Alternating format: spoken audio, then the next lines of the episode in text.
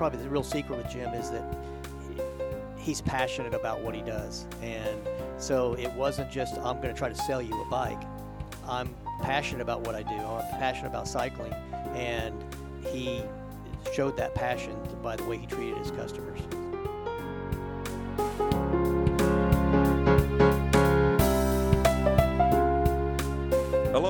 Jim Fox, and welcome to the Luminovation Podcast, where we shine a light on innovation, creativity, entrepreneurship, and the creative people who make our world a better and more interesting place to live.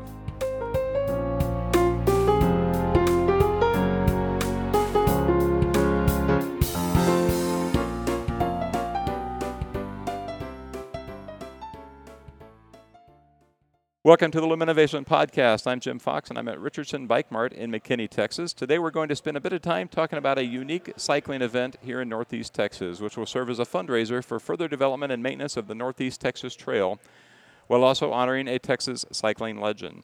Our first guest is Bob Moody, who is the Northeast Texas Trail representative for the city of Celeste and Hunt County, Texas. He is also one of the co chairs of the brand new Texas Legends of Cycling event. Welcome to the show, Bob. Thank you, Jim. Our next guest is Dan Reinbold, who is also co chair of the upcoming Texas Legends of Cycling event, and he also has the unfortunate curse of being a friend of mine. Sorry about that, Dan. Welcome to the show. Uh, thanks. Uh, Good, good to be here, Jim. All right, good. You're still my friend. Okay, well, that's good to, good to know. Our next guest is Max Miley, who is the sales and sponsorship manager here at Richardson Bike Mart. Don't let the salesman shirt fool you. Max is quite the cyclist. He's accumulated plenty of trophies in his road racing career here in the Texas area. Welcome to the show, Max. Welcome. This this show is going to be a bit like a uh, a fun bike ride around Northeast Texas. We're going to start in the Northeast Texas Trail and then head south on U.S. Highway 69, right, heading toward Greenville. Talk about some of the events in Greenville. Then we'll head west about 40 miles on US 380 and end up right back here at the Richardson Bike Mart.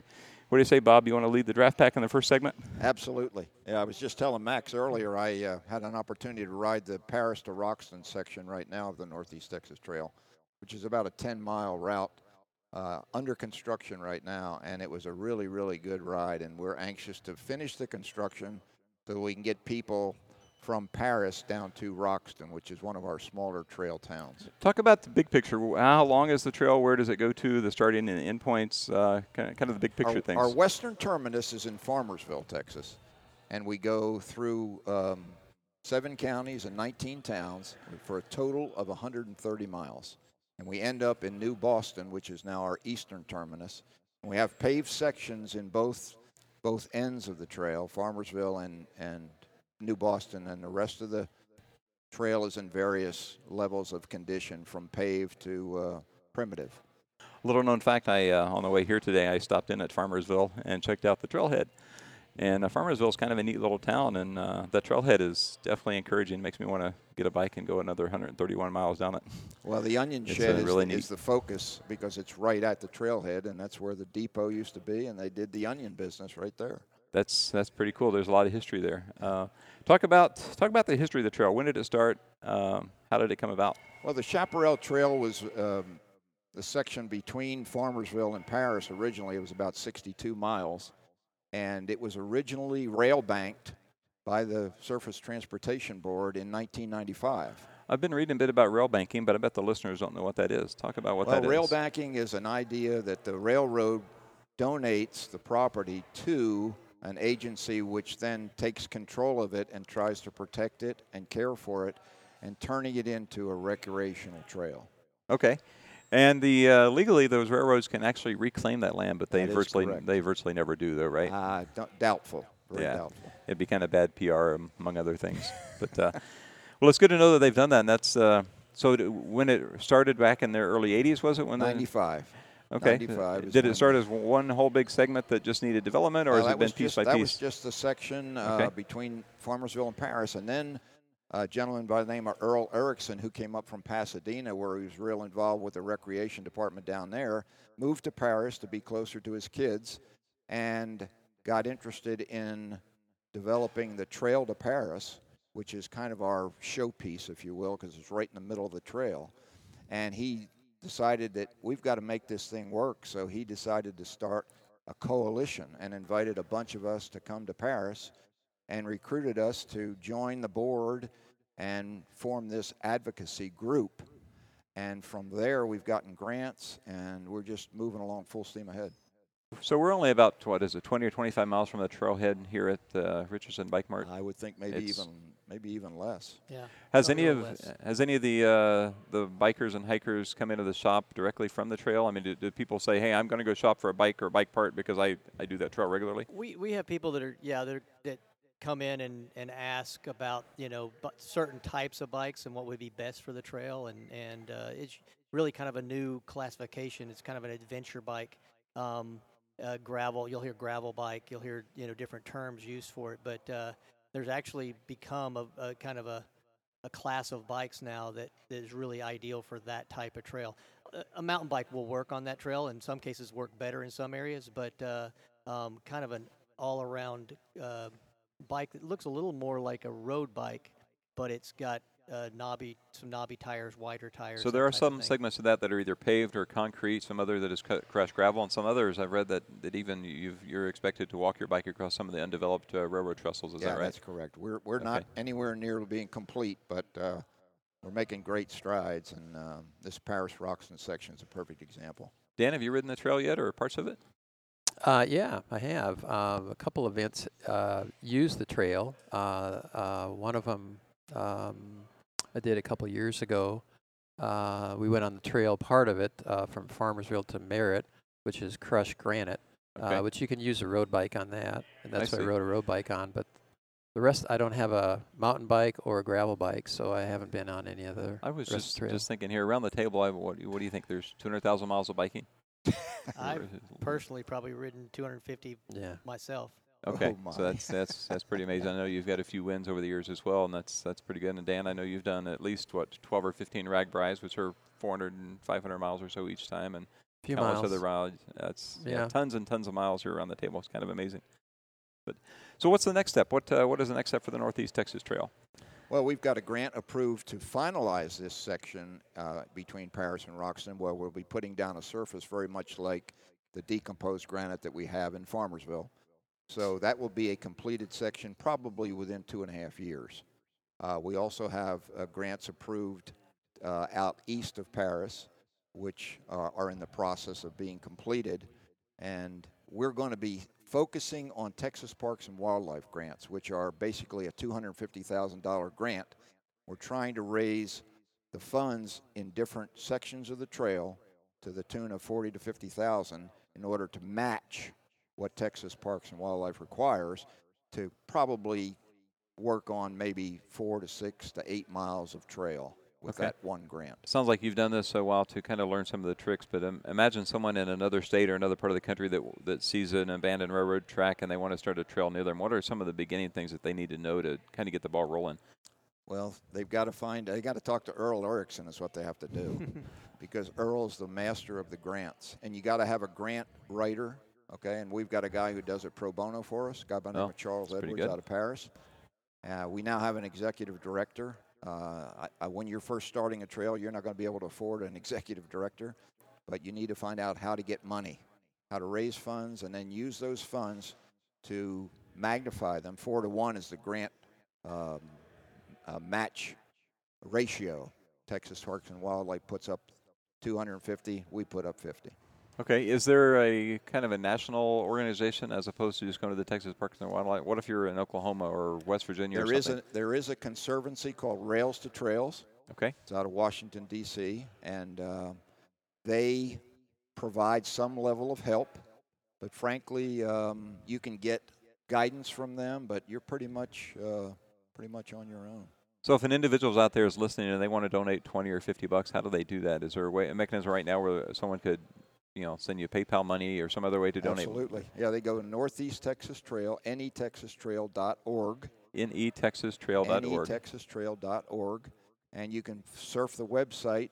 But before you do that, there's a little button up in the right-hand corner that says "Donate." Okay, Just tap on that, and then just send us a bunch of money, and we'll use it to match. And we'll use that money that you give us and magnify it by four times. do you have any feel for how much money you get sent through that per month or per year through your website there? Do you have any guess on I that? really don't. Got it, okay. We have people donate to the trail because they want us to build bridges or put railings on or and uh, they'll donate 400 $500 a piece, and uh, that, that's pretty nice. netexastrail.org is the website. NETexasTrail.org. Very cool, and it is actually a pretty good website. They've got maps uh, on there. You can click on each section and talk. It, it talks about how many miles of that section are paved or gravel or whatever, and describes it pretty well. Uh, reading through that, it reminded me last year, Dan, at RAGBRAI, we went to the trail up in Minnesota, and we stopped at the Aroma Pie Shop there in uh, Lanesboro, Minnesota. Whalan, yeah, What's that? Whalan, Minnesota, Wait, yeah, uh, near I- Lanesboro. Okay. Yeah. Um, but the, what was cool about that is that that business probably would exist without the nearby trail, but it was definitely helped by that trail. Do you, you is that is that your experience as I- well? That that I, business. I, I actually I've told Bob this too. I grew up in Lanesboro, Minnesota. I Huh. spent part of my early years in elementary school there, and um, i- it was it was pretty much a ghost town. Uh, all the downtown, the buildings were dilapidated, weren't upkept. And when that trail came in, I think that trail was in the 80s, early 90s. It started, and it completely turned around the real estate values in that town and the economy of that town. It's a rural farming town.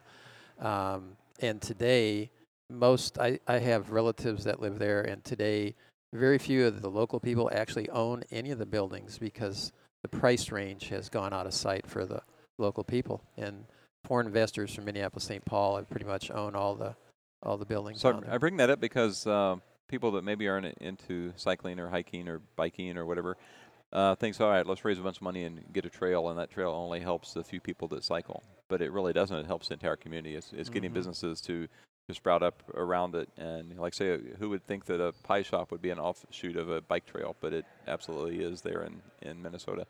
Um, what other things are happening in those towns along the Northeast Texas Trail like that that are make, making businesses pop up? Uh, have you seen any of the side effects from that yet? Well, yesterday, just as a for instance, um, we went into the Roxton Cafe after we rode, and there was another couple that were out on the road, so they came to the to the trailhead there in Roxton and went for a ride. Came to eat cafe after its cafe was mobbed. Okay, it was great, but they've recently developed a group called the Friends of Roxton, Roxton Friends of the Trail. They've raised over fifteen thousand dollars in about two months. wow. that we can use to match match these Great. funding. What about the possibility of getting a Richardson Bike Mart right on the trail? Is uh, do you think there's enough business to support something like that? Uh, not yet. Not- Okay. you know, it's it's you, you got to have a pretty good population to support a to, to really support a bike shop of the level that we usually put together. I see. Um, you know, I think probably what you, what you would see first is some little small, you know, kind of mom and pop type shop that would pop up. and or even a mobile van or something that. yeah, something like that. We do have a mobile van, and so I mean, I, I can see that in the future, maybe for certain events, certain weekends, something like that. Ta- sending, sending that out there, but uh, yeah, I mean, it's still kind of it's, it's even though it's been around for quite a while, it's still in the early stages as far as the trail is concerned, and and uh, a lot of people, you know, still don't know about it, and I think as it gets more and more developed, where where a wider population can actually use it, Yep. um, people that aren't serious cyclists, people that are, um, you know, not. th- th- th- a lot of people aren't going to want to go bushwhack or you know get through a rough section, that type of thing. Like up in Paris and that area, I know I've ridden up there. It's super smooth. Tons of people walk on the trail, use the trail for running and all kinds of different things. Once it starts to be that kind of multi-use, that's when it really grows that population of users. a bit of a side story. Um, back down home where I live, just south of Houston, there is a um, a couple of towns n- near there are are pushing to get hike and bike trails throughout the throughout the towns. They're very urban. It's not like the rural trail of Northeast Texas going out through the country. But uh, there's one section there. It's about two miles long of a 12 foot wide sidewalk. It's got painted yellow stripes down it, just like a road would. And uh, as soon as they put that in, I noticed a, an older fella, maybe 60 or 70 years old, and pretty significantly overweight, started walking it immediately as soon as it's put in. And it's been about a year, and every day, every day driving to work, I see him walking. He's smaller than he was a year ago. Um, so that's just the, having that trail right in front of his apartment. I'm I haven't talked to him, but I'm assuming it's like, well, there's a trail. Let's go use it. He probably was not a trail user until that was put in right in front of his house or in front of his apartment. So so there's unexpected users that we probably don't know about yet. That once it gets fully developed and gets going in front of various communities and neighborhoods, it'll it'll get more and more use. So definitely good. How long have you been uh, into cycling? I started about 83. Okay. We ha- I've had a mountain bike that I got at the Rockwall store, and started riding with the roadies, and they had thin tire bikes, and I worked that for about six months, and finally figured out I was working too hard, so I went and got me a road bike, and uh, Very cool. It's have been doing it it's definitely good. And it's good to have these kind of trails around here uh, or throughout the country that you can ride that with. It's also an equestrian trail, right? yes, it is. Okay. In fact, Uh, I saw some hoof prints on the trail yesterday when we were riding. Very cool. Yep. So you guys need all the support you can to help develop the trail and, and get more funding and more volunteers. And that's where Dan can come in because you've uh, had some involvement with a cycling event down in Greenville, and now you're starting a brand new kind of uh, companion event with that. Talk about the, your involvement over the years with those things. Okay. Well, I, I was part of the original group, and Bob, you were too. I think that started the Cotton Patch uh, back then. Um, Cotton Patch Challenge, a bike Cotton ride Patch in Challenge, Greenville, right? Texas. And it's changed its names through the years, but it's been basically the same location, different routes. Um, and uh, we had our 20th anniversary come up in 2016, so the Rotary Club wanted to uh, to see if there was something they could do to grow the event, and so one of the Rotarians and I we brainstormed and and we thought of different ideas, but we eventually came up with this concept of Texas Legends of Cycling. Um, in a roundabout way, we, we were looking at well, what isn't being done out there? What is there something that maybe could be done that um, that that could add to the event that's not being done by another cycling event? And so we looked at. Uh, there's really not anybody recognizing people around Texas that uh, promote cycling events. Uh, there's a lot of people promoting it, like Richardson Bike Mart and other bike shops and other um, clubs, cycling clubs, uh, racing clubs, but there isn't really anybody that recognizes all the work that they do. So we thought that would probably be a, a, a good idea. And right away, uh, the first people we thought of were the Hoyts. The Um, Hoyts, and yeah. we'll get into some more details of them, but very quickly, who are the Hoyts? Uh, Jim Rhonda Hoyt uh, are the uh, uh, were the former owners of Richardson Bike Mart, um, and uh, they uh, they have been in the Dallas area. Um, Max would probably know exactly, but probably uh, when I got involved in cycling in the '80s, I know Richardson Bike Mart. We heard a lot about Richardson Bike Mart, and they've always helped us with the bike event in Greenville for the you know 20 some years now that we put And on the I bike event. definitely know the rides I've done down in Houston. You guys are making noise down there too. I, I hear, I see jerseys. I, I hear about that even 300 miles south. So Yeah, It's, you uh, can. I mean, you can pretty much go. You can go to events all over the country, and you, usually you'll find somebody that's got a bike mart jersey on. You know, and that kind of shows the scope of what Jim and Rhonda created. yeah, and we were calling it Richardson Bike Mart, but that's kind of a misnomer. There are several. How many bike marts are there? There's four now. There's Four one now, in and this Dallas is- down by White Rock Lake. There's one in Frisco, um, and the the main mother store is in Richardson, of course, and that's Richardson Bike Mart. But uh, then we just opened up this store here in McKinney um, recently. Got So it. We got four stores. And Dan was telling me, I haven't been to the original one, but he was telling me that it is uh, basically a Venkat Walmart. It's a really large store, right? It's it's I mean arguably one of the largest stores in the world. I mean I think as far as it's probably I would want to say it's probably a top ten as far as sto- you know the square footage. It's definitely Um, big and So it's a big store.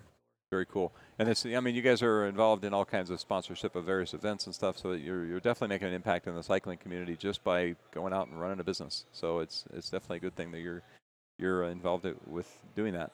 Talk more about uh, what's going on in Greenville. So how how can people get involved with that? What does it cost to participate in the full weekend of activities? What do they get in return? Who all's going to be there? Those kind of things. Okay. Um, we start out Friday night. Um, Friday night we're having a wine tasting at Landon Winery. September 14th, 15th, 16th. uh, September 14th, 15th, and 16th. So Friday night would be the 14th. Uh, we have a wine tasting with Bob Landon at Landon Winery in Greenville. Uh, should be. Uh, I've I've done his wine tasting before. I'm not a wine person myself, but I thoroughly enjoyed uh, the program that he puts on. It's pretty much impromptu. Uh, you taste a lot of different wines, and he tells you the stories about the wine. Um, and then he has his own little background stories that he throws in there that makes it really interesting, entertaining. Um, on Saturday, uh, there's a number. It's uh, the event's held in conjunction with the Cotton Patch Classic Challenge. Um, so you have the opportunity to ride one of the routes on the Cotton Patch Challenge. which ranges anywhere from 12 miles up to 73 miles, I think, this year. No Century uh, ride this year. No Century ride, no, no. Um, we also have a gravel ride this year, so a gravel grinder. So if you're a gravel grinder, we have a new gravel grinder. And some of Uh, that does go up to the Northeast Texas Trail, right? Is that, does that route Correct. touch the trail? Yes. Uh, Okay. There are two events with the gravel grinder. I think one of them is going to be in the 30 to 40 mile range. The other one's going to be in the 60 to 70 mile range. Uh, we have a couple of local um, guys that do a lot of gravel riding that are working on that, and they're going to be uh, they're they're fine tuning uh, the route. They're going to have a wet ride and a dry ride, um, just in case we get a lot of rain. Uh, and that will be posted on the website, uh, the actual routes where you could download it if you wanted to. Okay. Yeah, that one I was reading about last night, and um, you know, most of the kind of weekend charity rides that we've all done have a pre uh, pre-published route and signs out along the road. Road, but the gravel grinder is is not that at all. It's it's uh, kind of an unpublished, unsupported portion of the gravel grinder right, right, ride, right. Correct. And Okay. Ben McGraw is one of the guys that are, are, is uh, uh, doing the gravel ride for us, um, and he's done a lot of gravel riding. He did the Dirty Kanza uh, back in what is it, April or May. Um, so he does a lot of gravel riding, and he's real experienced with it. And we've been advised that you know the gravel grinder is uh, not a lot of support on them. Um, you have a GPS and you have a few signs, and that's what everybody's used to. Yeah, and you Uh, should download the when the route gets published online. Download that to your GPS the day before, the night before, and so you have it. Yeah, yeah, there will be signs. There will be signs, and there is going to be some support, and there will be one rest stop where the two routes diverge. Okay, so you talked about the Friday activities. Saturday, everyone's going to be putting tons of miles in. Uh, What happens Saturday night and Sunday morning? Uh, well, Saturday afternoon, there's going to be a reception for Jim and Rhonda um, Okay. at Landon Winery, where even if you didn't, partic- if you didn't, if you aren't participating in Texas Legend, you would have a chance to come by, talk to him, visit with him, um, and and that's at Landon Winery. Um, I think we have that set, Bob, 1:30. for 1:30. Okay. Um, so you don't have to be involved in Texas Legends to participate in that. On Saturday night at the Texan Theater in Greenville, uh, we have this wonder, wonderful venue uh, where we have music productions and plays put on. Um, we're going to have a banquet uh, starting at 6 o'clock, okay? Starting at 6 o'clock, and roughly it run from about 6 to 8 o'clock, something like that. Um, and uh, that will be a full meal uh, with that, along with the presentations that we're going to get from the net. We'll get presentations from some of the people who have known the Hoyts over the years, and then uh, Jerry Morris is putting together a slideshow with pictures, and um, I think Woody and some of the other Richardson Bike Mart uh, members are going to comment on on some of their experiences with the Hoyts. Um, then on Sunday morning, we're going to have a social ride that'll start um, at the Greenville High School parking lot, and it will go to uh, Club Lake, which is a private lake in Greenville. Uh, we've rented the social club there, and we're going to have a catered breakfast. Um, and then we're going to have a presentation there, and then everybody will ride back to the beginning, which is about a 30 mile route. Okay, Fairly so easy route. to kind of lay it out uh, um, again, the the ride, the Cotton Patch Challenge, can be done by itself with no, as a rider, come in and do that ride and and have no connection to the uh, Texas Legends of Cycling.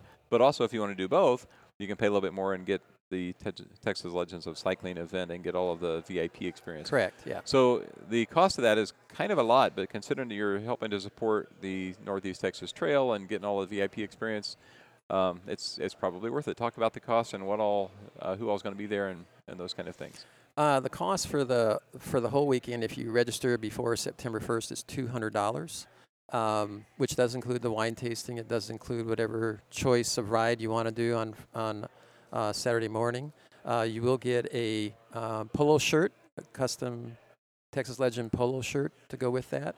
You will get the gravel gravel grinder socks, uh, the custom gravel grinder socks to go along with that, uh, and then you get a cotton patch. Uh, T-shirt uh, for the Cotton Patch ride. Two shirts, a, Yeah. a t-shirt and a polo. Yes. Very cool. And then you get the opportunity to rub shoulders with some uh, pretty important folks in cycling on the, the throughout the weekend. Talk about those guys. Yes, we do anticipate uh, some pretty important. Bob will Bob's pretty familiar with who's going to be coming from some of the sponsors, so he can probably share that with Yeah, you. Yeah, go ahead, Bob.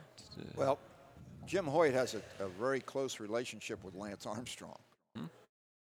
And there's a 50-50 chance that Lance may decide to, sh- to join us, and if he does, that'll really that'll make the weekend. Very cool.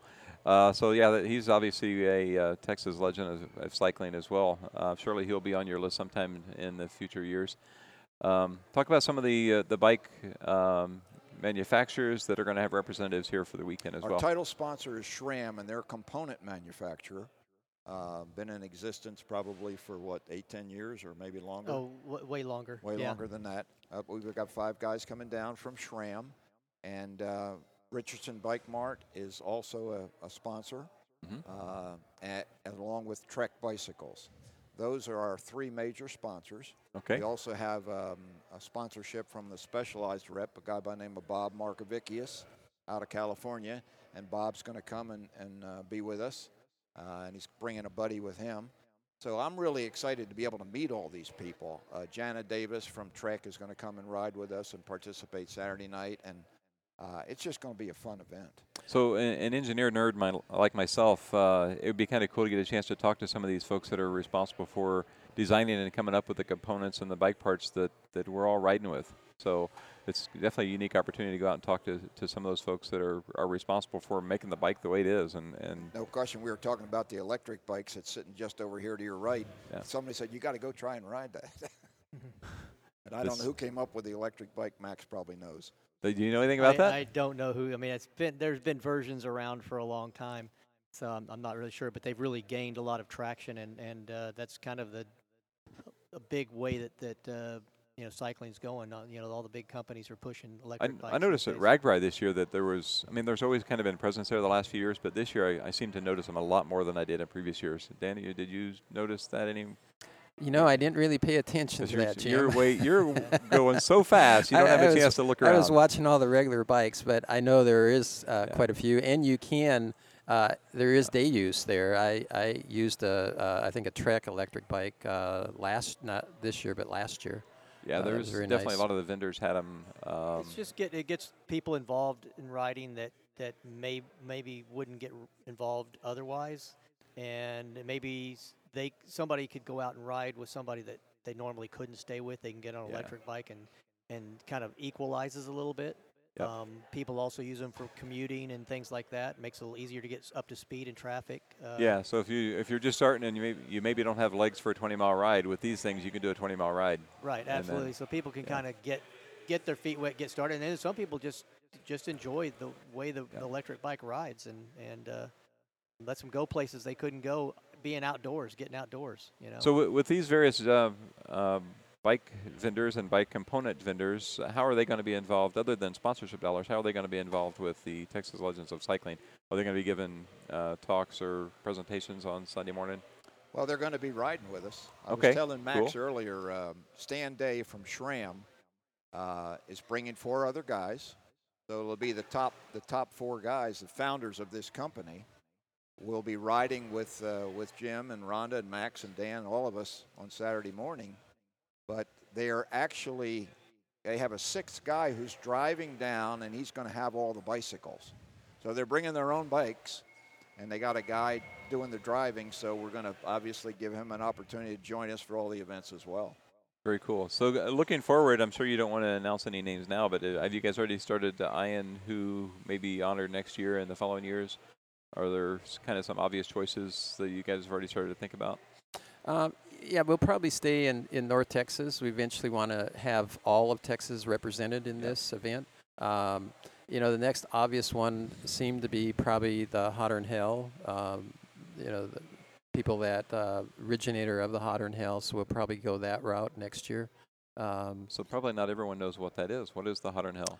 Uh, well, if you're in Texas, you probably do. That's probably true. can ride a bike, I would assume. Uh, Hotter than Hell is probably the, I would say, probably the biggest century ride in Texas. yeah, by or, uh, far, it's Texas one for of sure. the biggest Oh, century big. rides around. In fact, if Yeah. if you're a bicycle racer, um, the first question somebody from Texas will ask you, um, "Well, have you ridden hotter than hell?"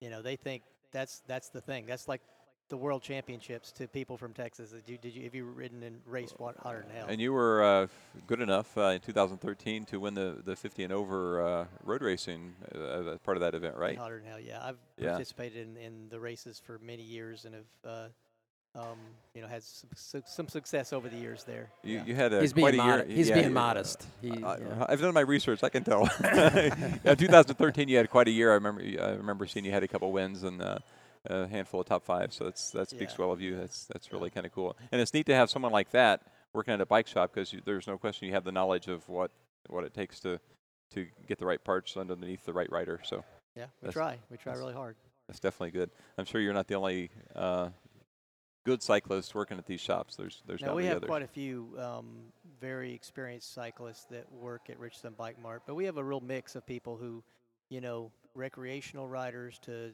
racers to mountain bike uh, riders. You know, a big variety. Um, and uh, basically, we try to approach. It doesn't matter what our experience level is.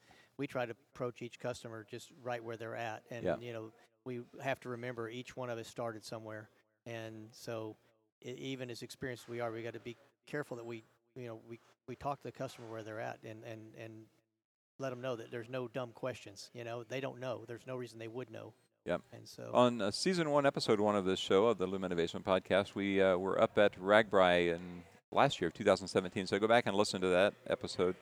But uh, RAGBRAI, Dan has been to that. Have you been to? You've been there several times, and have I've you? done- I've okay, so all of us have been I to actually- RAGBRAI a few times. I actually did it with the Hoyts uh, a few Okay. years ago. wow, that's pretty cool. That's that's definitely a neat thing. But that that event is is cool for countless reasons. But part of it is because there's all skill levels there. There's there's people like you out riding. There's the 12 year old who's never ridden more than 20 miles in their life. There's everything in between. Um, I've not yet been to Hotter and Hell. How what are the demographics out there? Is it generally all good serious riders, or is it a little bit of everything? A little bit of everything. Yeah. I mean, because there's shorter distances or longer distances, so you'll see all all kinds of people there as well. I mean, there are a lot of serious riders because it, you know, the name Hotter than Hell and the distance that everybody thinks the Ho- Hotter than Hell hundred. Um, so a lot of the people who are going to tackle that are going to be serious cyclists, but there's all levels that ride it. Okay, that's that's good to know. Even I could do it then. See, Dan. Sure. See, I, I, I could do that. Uh, that is coming up next weekend, right? You guys are going to head out to Yeah. Wichita Falls, and uh, are you going as well? I'm not going to go this year. I've been Okay. 20 plus times, 25 times, something like that. I don't know, but it, not this year. Bob, Not in. not in. Okay. At my age, the the longer rides in that heat, decided just to stay home and do my 25 miles at home. How many folks from Greenville are you taking with you? Uh, you and Jerry well, Morris, I'm we, sure. we had five, and then we had a couple of injuries, so we're three. Okay, Yeah. but I'm sure they're three good riders. So Uh, Yeah. We like to ride the bike, yeah.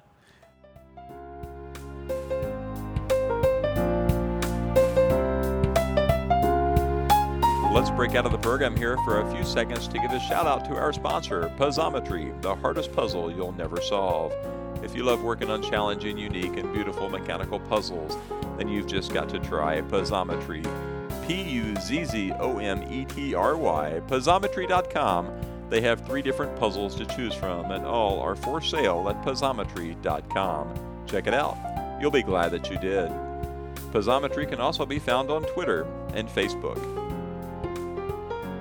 I want to thank you for tuning in to the Luminovation podcast, where we shine a light on innovation. Before we get back to the program, I want to let you know that you can find all of the episodes of the Luminovation podcast on our webpage, luminovation.com. That's L U M innovation.com. Luminovation.com. We are also on iTunes as well as SoundCloud.com.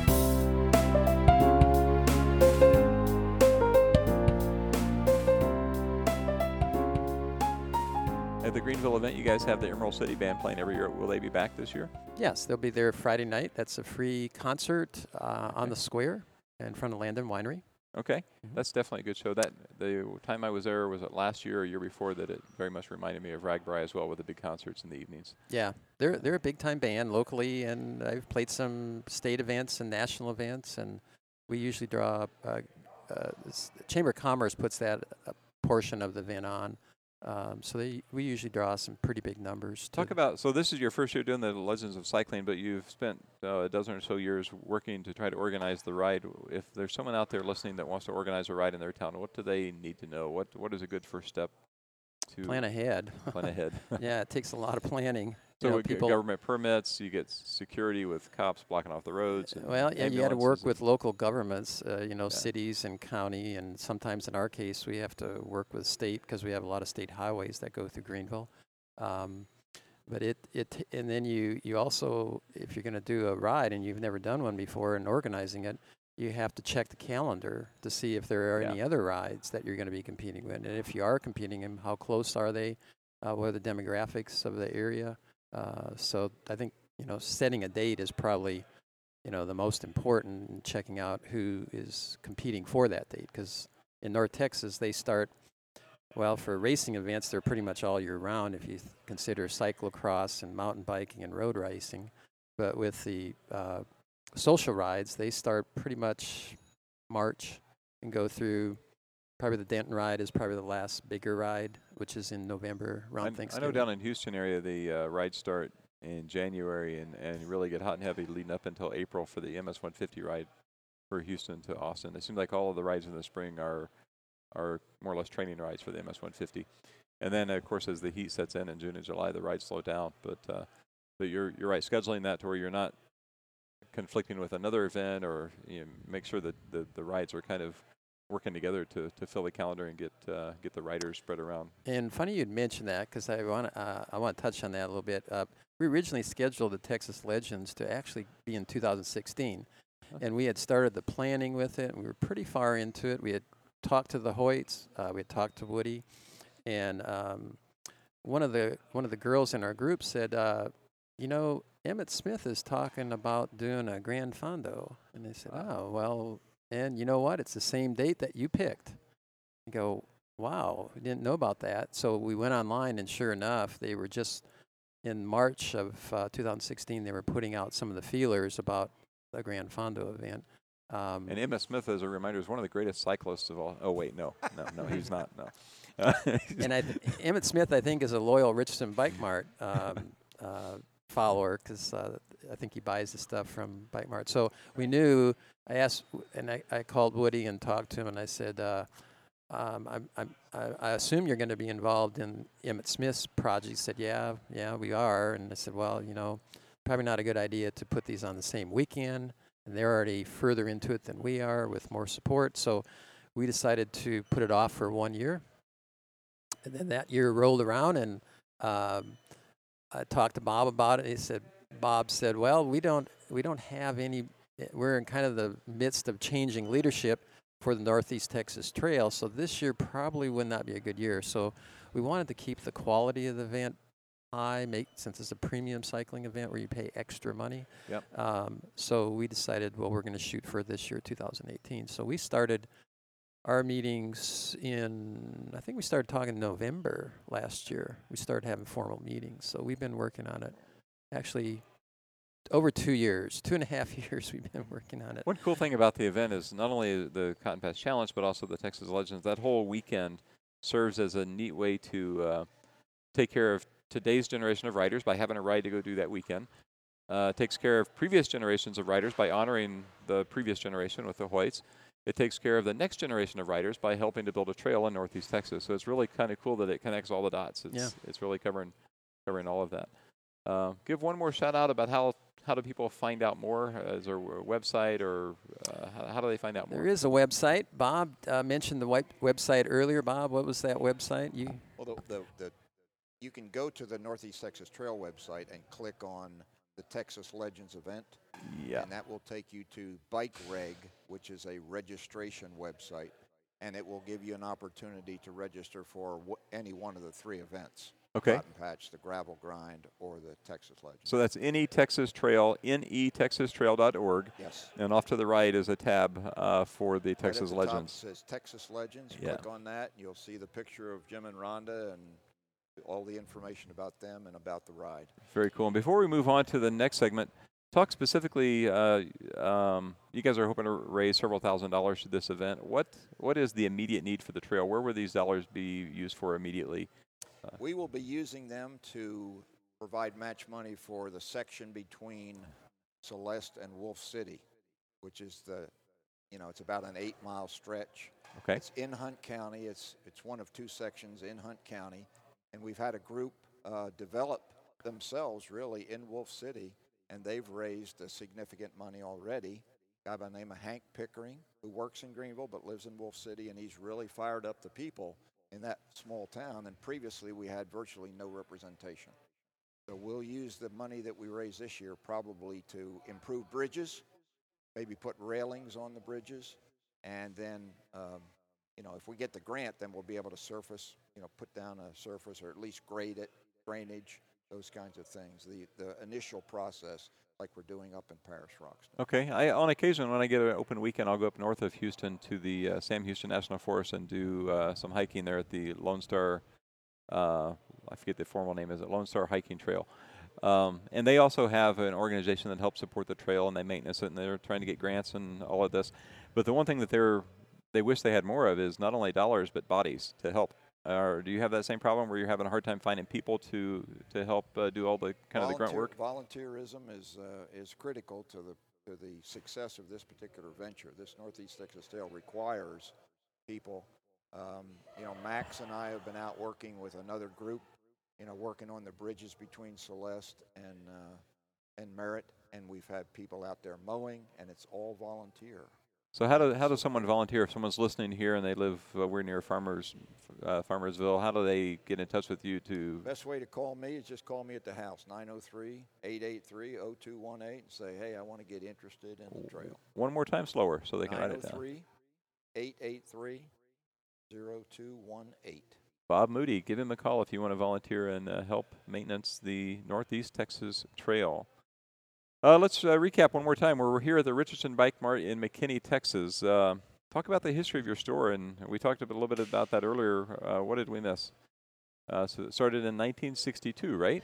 Yeah. Now, Jim wasn't the original owner. It was it was uh, called Bike Mart. He actually bought that store um, after he retired, or not retired, but left Schwinn. He was a Schwinn rep back when Schwinn was actually a quality bicycle, and uh, we that implies they're not now.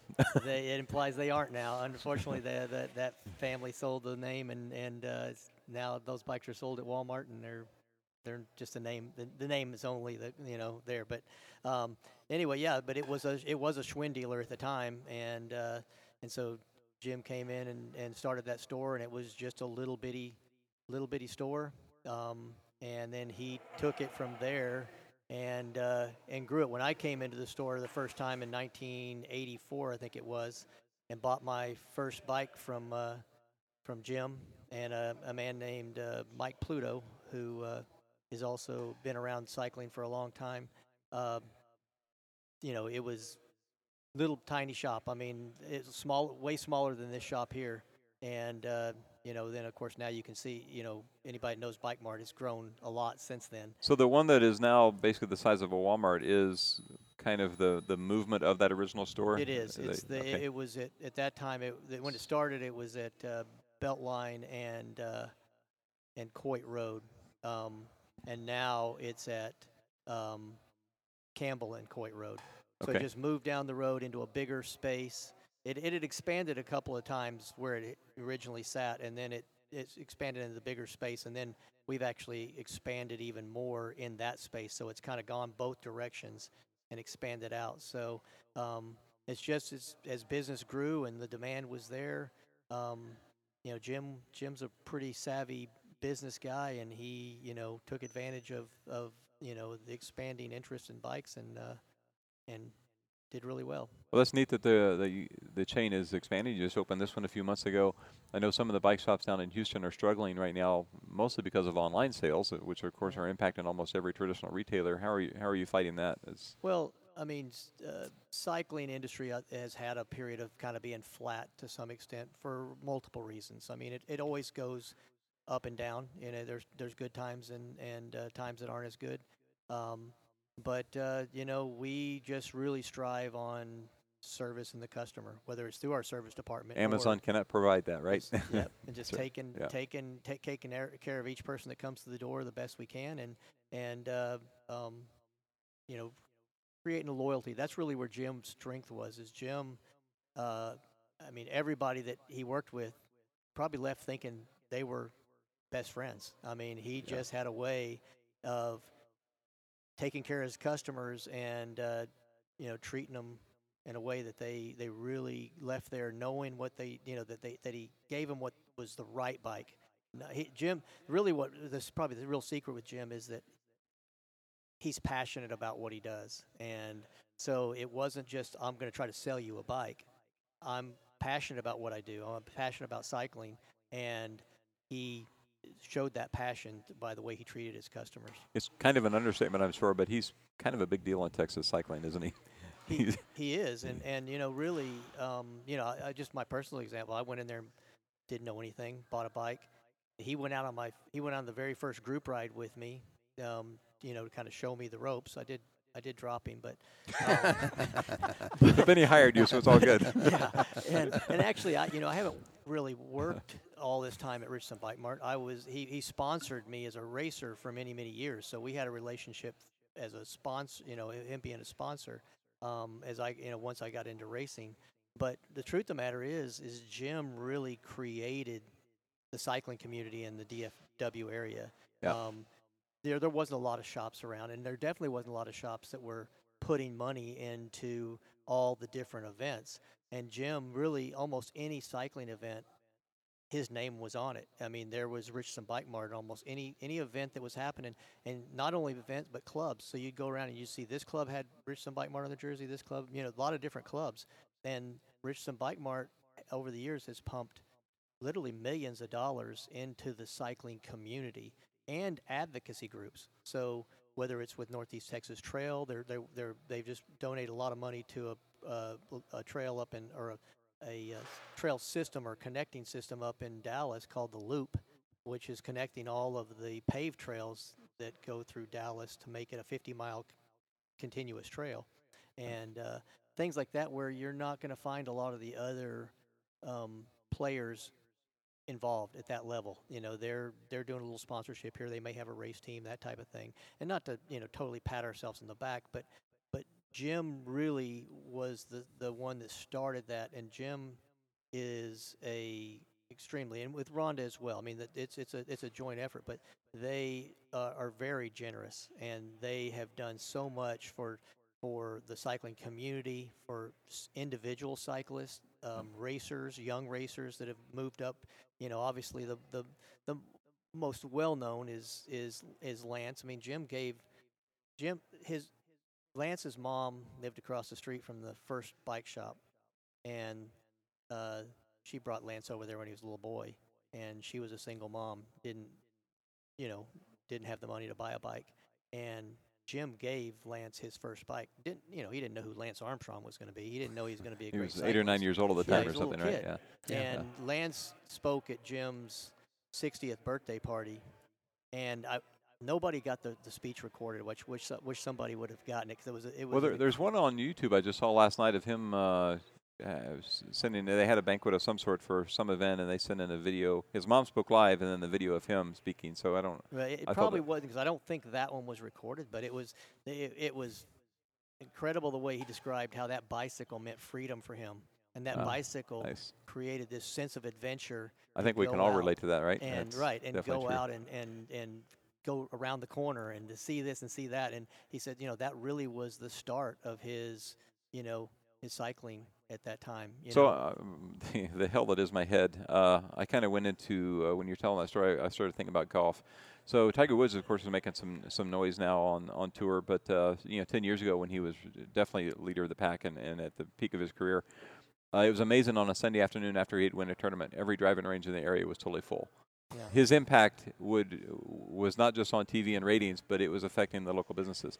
I suspect that when Lance Armstrong was at the, at the peak of his game, that was good for business. right it was you know it, it definitely increased the awareness of cycling in you know the whole united states or the world really i mean he was a dynamic personality um, you know obviously some things haven't gone uh, you know storybook with that whole thing but um, still he brought a ton of attention y- you know to to the cycling community and uh, and to cycling in general i mean just a respect for cycling if that makes sense so it was yeah it was good for business I, uh, in prepar- uh, preparing for the show, I actually sent a tweet out to him yesterday to say, hey, do you have any uh, words to to say about Jim Hoyt?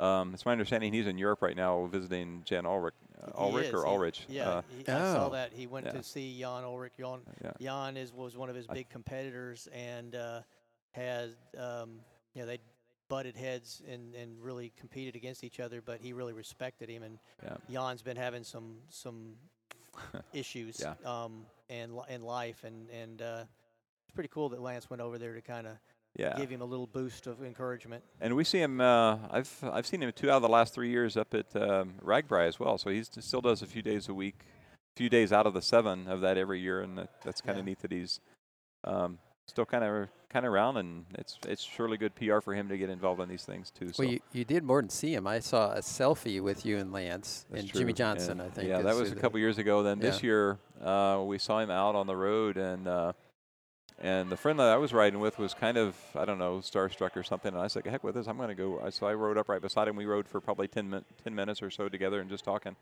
Um, so that was kind of neat to to see, and and it was it was kind of cool that he doesn't really have an entourage. His entourage that day was his daughter and his wife. Um, so he's, he's just out out riding amongst the cornfields of Iowa like everyone else is, and it's uh, yeah he, he just gets to be a regular dude at that point, and he Mm. probably doesn't get too many chances for that as a as a celebrity. And even though he's a few years kind of past his peak celebritydom, it's it's probably kind of relaxing for him to just kind of go and chill and be one of the guys. So definitely kind of cool. Uh, let's see where where else can we we go here. Um, what is uh, Jim and Rhonda's current involvement with the store? They're no longer owners, but you guys are still Well, friends, and, and they still, I mean, they still have some ownership in the store. I you see, know, okay. Uh, you know, uh, uh, Woody has come up several times in our conversation. A lot of people may not know who Woody is, but Woody is actually Ken Smith. Um, Rhonda gave him the the name Woody um, many years ago as a nickname, and uh, now that's what he goes by as Woody. But uh, he's the current operating owner. He's the president of the company and, and, and runs runs the thing. And Jim still has you know kind of back some backdoor involvement. I mean, he's still involved and, and keeps it keeps an eye on what's going on.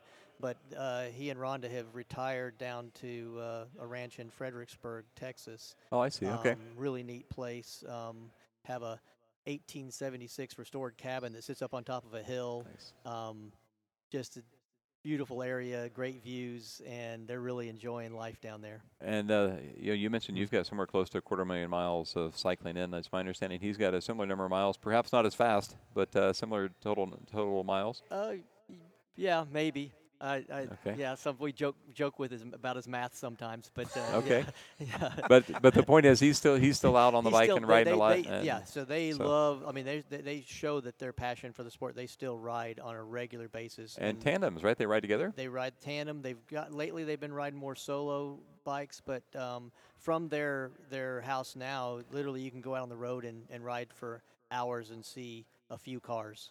I mean, so they're in an area now where it's it, the much less traffic and and it's the scenery's great and, and so they're just really enjoying that. And they still do some traveling in their tra- their uh, travel trailer and and do uh, bike events all over Yeah. the country. I definitely know what you said is correct. That riding through that part of Texas is uh, is a completely different style of riding. I, I did a solo ride across Texas a few years ago, and the, right through the central part of the hill country and west of Austin, you know, north of San Antonio is just a pretty place to ride, and Yeah. very little traffic, really wide shoulders. It's definitely really really neat. Uh, Dan and Bob, talk about how involvement of Richardson Bike Mart and other bike shops like that, that when they get plugged into your events, how how does that change your event? Why is that good for your events? Well, I can tell you, without Woody Smith, we would have, we wouldn't be anywhere because he's put us in contact with all the sponsors. Uh, he got, you know, he told Jim about what we're trying to do, and now I talk to Jim on a weekly basis. I give him a call, but Woody's been tremendous. Um, he's facilitated the sponsorship from SRAM, from Trek, from Specialized, and and made an effort to get some additional sponsors involved, which we haven't been able to get. And this th- year, those but maybe in connections with those manufacturers are so strong with you guys because you're one of the top 10 sellers in each of those categories. It- throughout yeah, the that, country, that right? helps, right? And, and Jim created a, a really gr- great relationship with with the the, the, the bike companies, and and uh, and in SRAM's case, actually, SRAM uh, Wood uh, Jim was the first dealer for them back when they really were literally w- operating out of their trunk of their car, and I think actually even sleeping in their car possibly, Hmm. Oh from what I my. understand. And Jim actually let them stay at his house for a week and a half when they were in town. Oh wow, that's kind of neat. uh, I mean, back then they were Yeah. giving away product to try to get people started. It was they started with a product called Grip Shift, and uh, you know everybody's like, "What is this?" And they would give it to you free to put on your bike, and and they're really a kind of a grassroots uh, success story where they started out and just pounded the pavement, and now are one of the biggest Yeah. component. I think uh, Nike companies. Nike started out the same way, right? The guy was selling tennis shoes more or less out of the trunk of his car, and Yeah, Mhm. it's And- that kind of story that that kind of you know rags to riches, but but a lot of hard work involved. And and Jim was uh, somebody that helped give him a boost up to start with, and they've always you know appreciated that. So yeah, that's that's amazing. He's had an impact not just in Texas, but that's a worldwide brand now. That, Absolutely. That's, that's definitely a big brand. Very cool. I got Um, an interesting story yeah. for you. What he was talking about when when uh, Jim bought the business, the people he bought the business from now live in West Tawakoni, which is along the route that we'll be Yep. using for the cotton patch. Jim called me up and he said, "I want, I think it's Gerald and Mary Howell to come to the banquet on Saturday night." He says, "and I'll pay for them." So he's invited the people that he bought the store from back in the 60s. These Mhm. people are still living. They're going to come to this event in respect uh, for Jim and Rhonda. well, that's pretty good. that's That's That is a great. great story. yeah, that's yeah. definitely neat that it's uh, it's bringing credibility to your event. I mean, your event has been around for 15 years or so, but getting these big names and big sponsors and and unique stories is definitely going to help build your event more and more throughout the years. Uh, going back to how Richardson Bike Mart has helped, the Tex Legend Bob covered really good, but uh, I was involved, we were both involved in the Cotton Patch for years, and Richardson Bike Mart was always there. We, we, you know, there's a lot of things going on in a bike ride that you have to uh, manage and uh, time schedules and everything and when things need to be done, but we never had to worry about Richardson Bike Mart because they always would come through on their part, which they usually would provide us with numbers for the participants, and they would help promote it. They would put flyers in their store, um, and uh, they were they were always great. They're always willing to give something um, to the event, and I'm sure. We're, we were no different than every other event out there. They probably, I'm sure, they do the same thing for every event in road ra- road riding and uh, gravel um, and uh, cyclocross. I know they're involved in all of those Yeah, aspects they, of cycling. They, they, they their sponsorship runs pretty deep. Um, you know, and and uh, there's times when it gets questioned, obviously, and from people that work at the store and different things like, why are we spending money here or there? But that, that's kind of the foundation that that Jim spent, and it it's not always based on we can get a clear cut like this is going to make this is going to be profitable. This Yeah. is sometimes it's from the heart. And Jim, the thing that Jim will always say is is do what feels right from the heart. I've, he said that to me so many times. Just do what feels right from the heart, and it'll it'll, it'll work out. Yeah, I've talked to other business uh, people and entrepreneurs on the show, and, and advertising is black magic. You just you put a dollar out on advertising, you have no idea if that dollar's coming back or if you might get a hundred dollars back from it. And it's Right.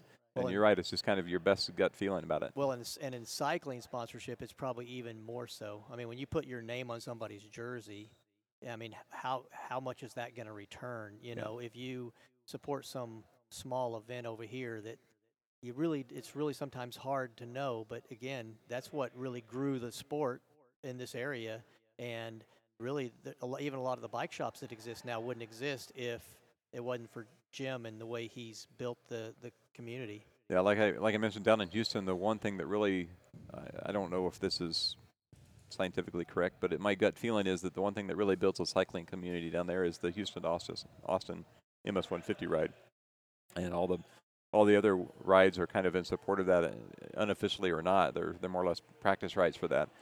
And it sounds like you guys are doing the same thing up here. Is you just kind of spread in the infrastructure, and and then the the growth comes behind that. Right. And Right. That's So- definitely a, a good business model. Yep.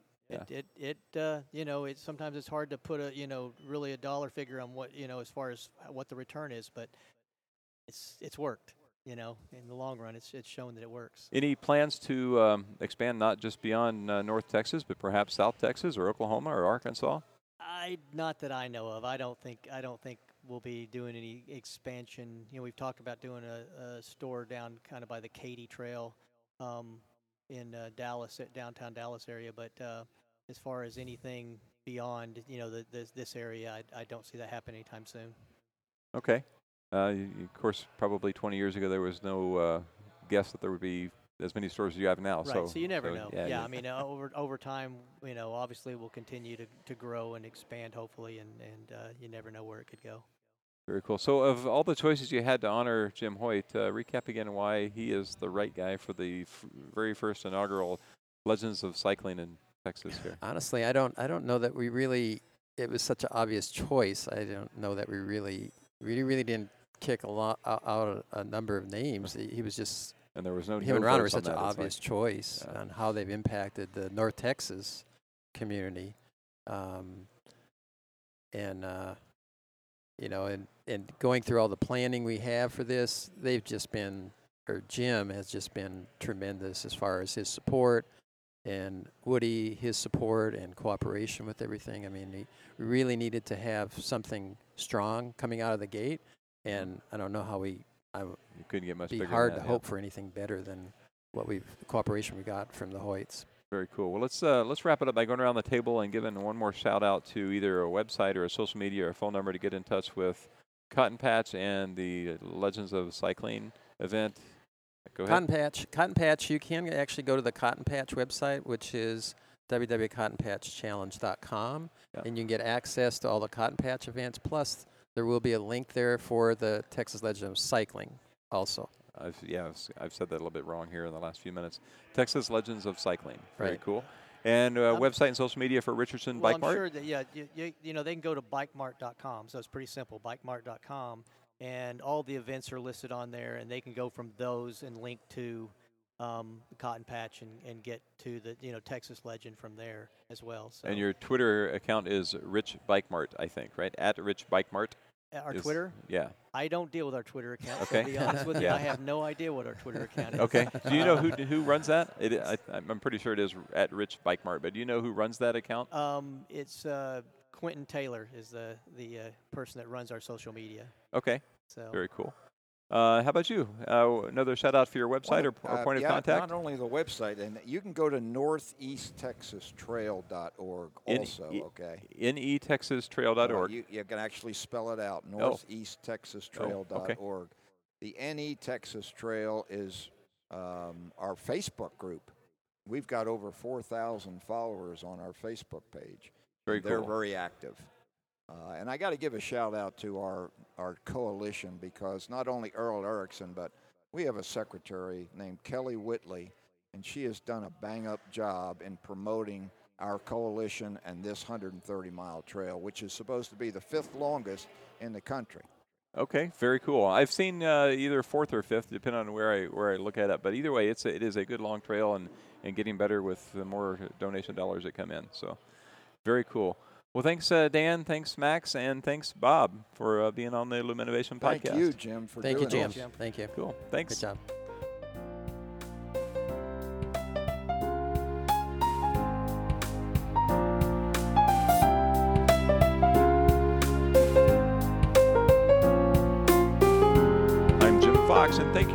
Listening to the Luminovation Podcast, where we shine a light on innovation, creativity, entrepreneurship, and the creative people who make our world a better and more interesting place to live.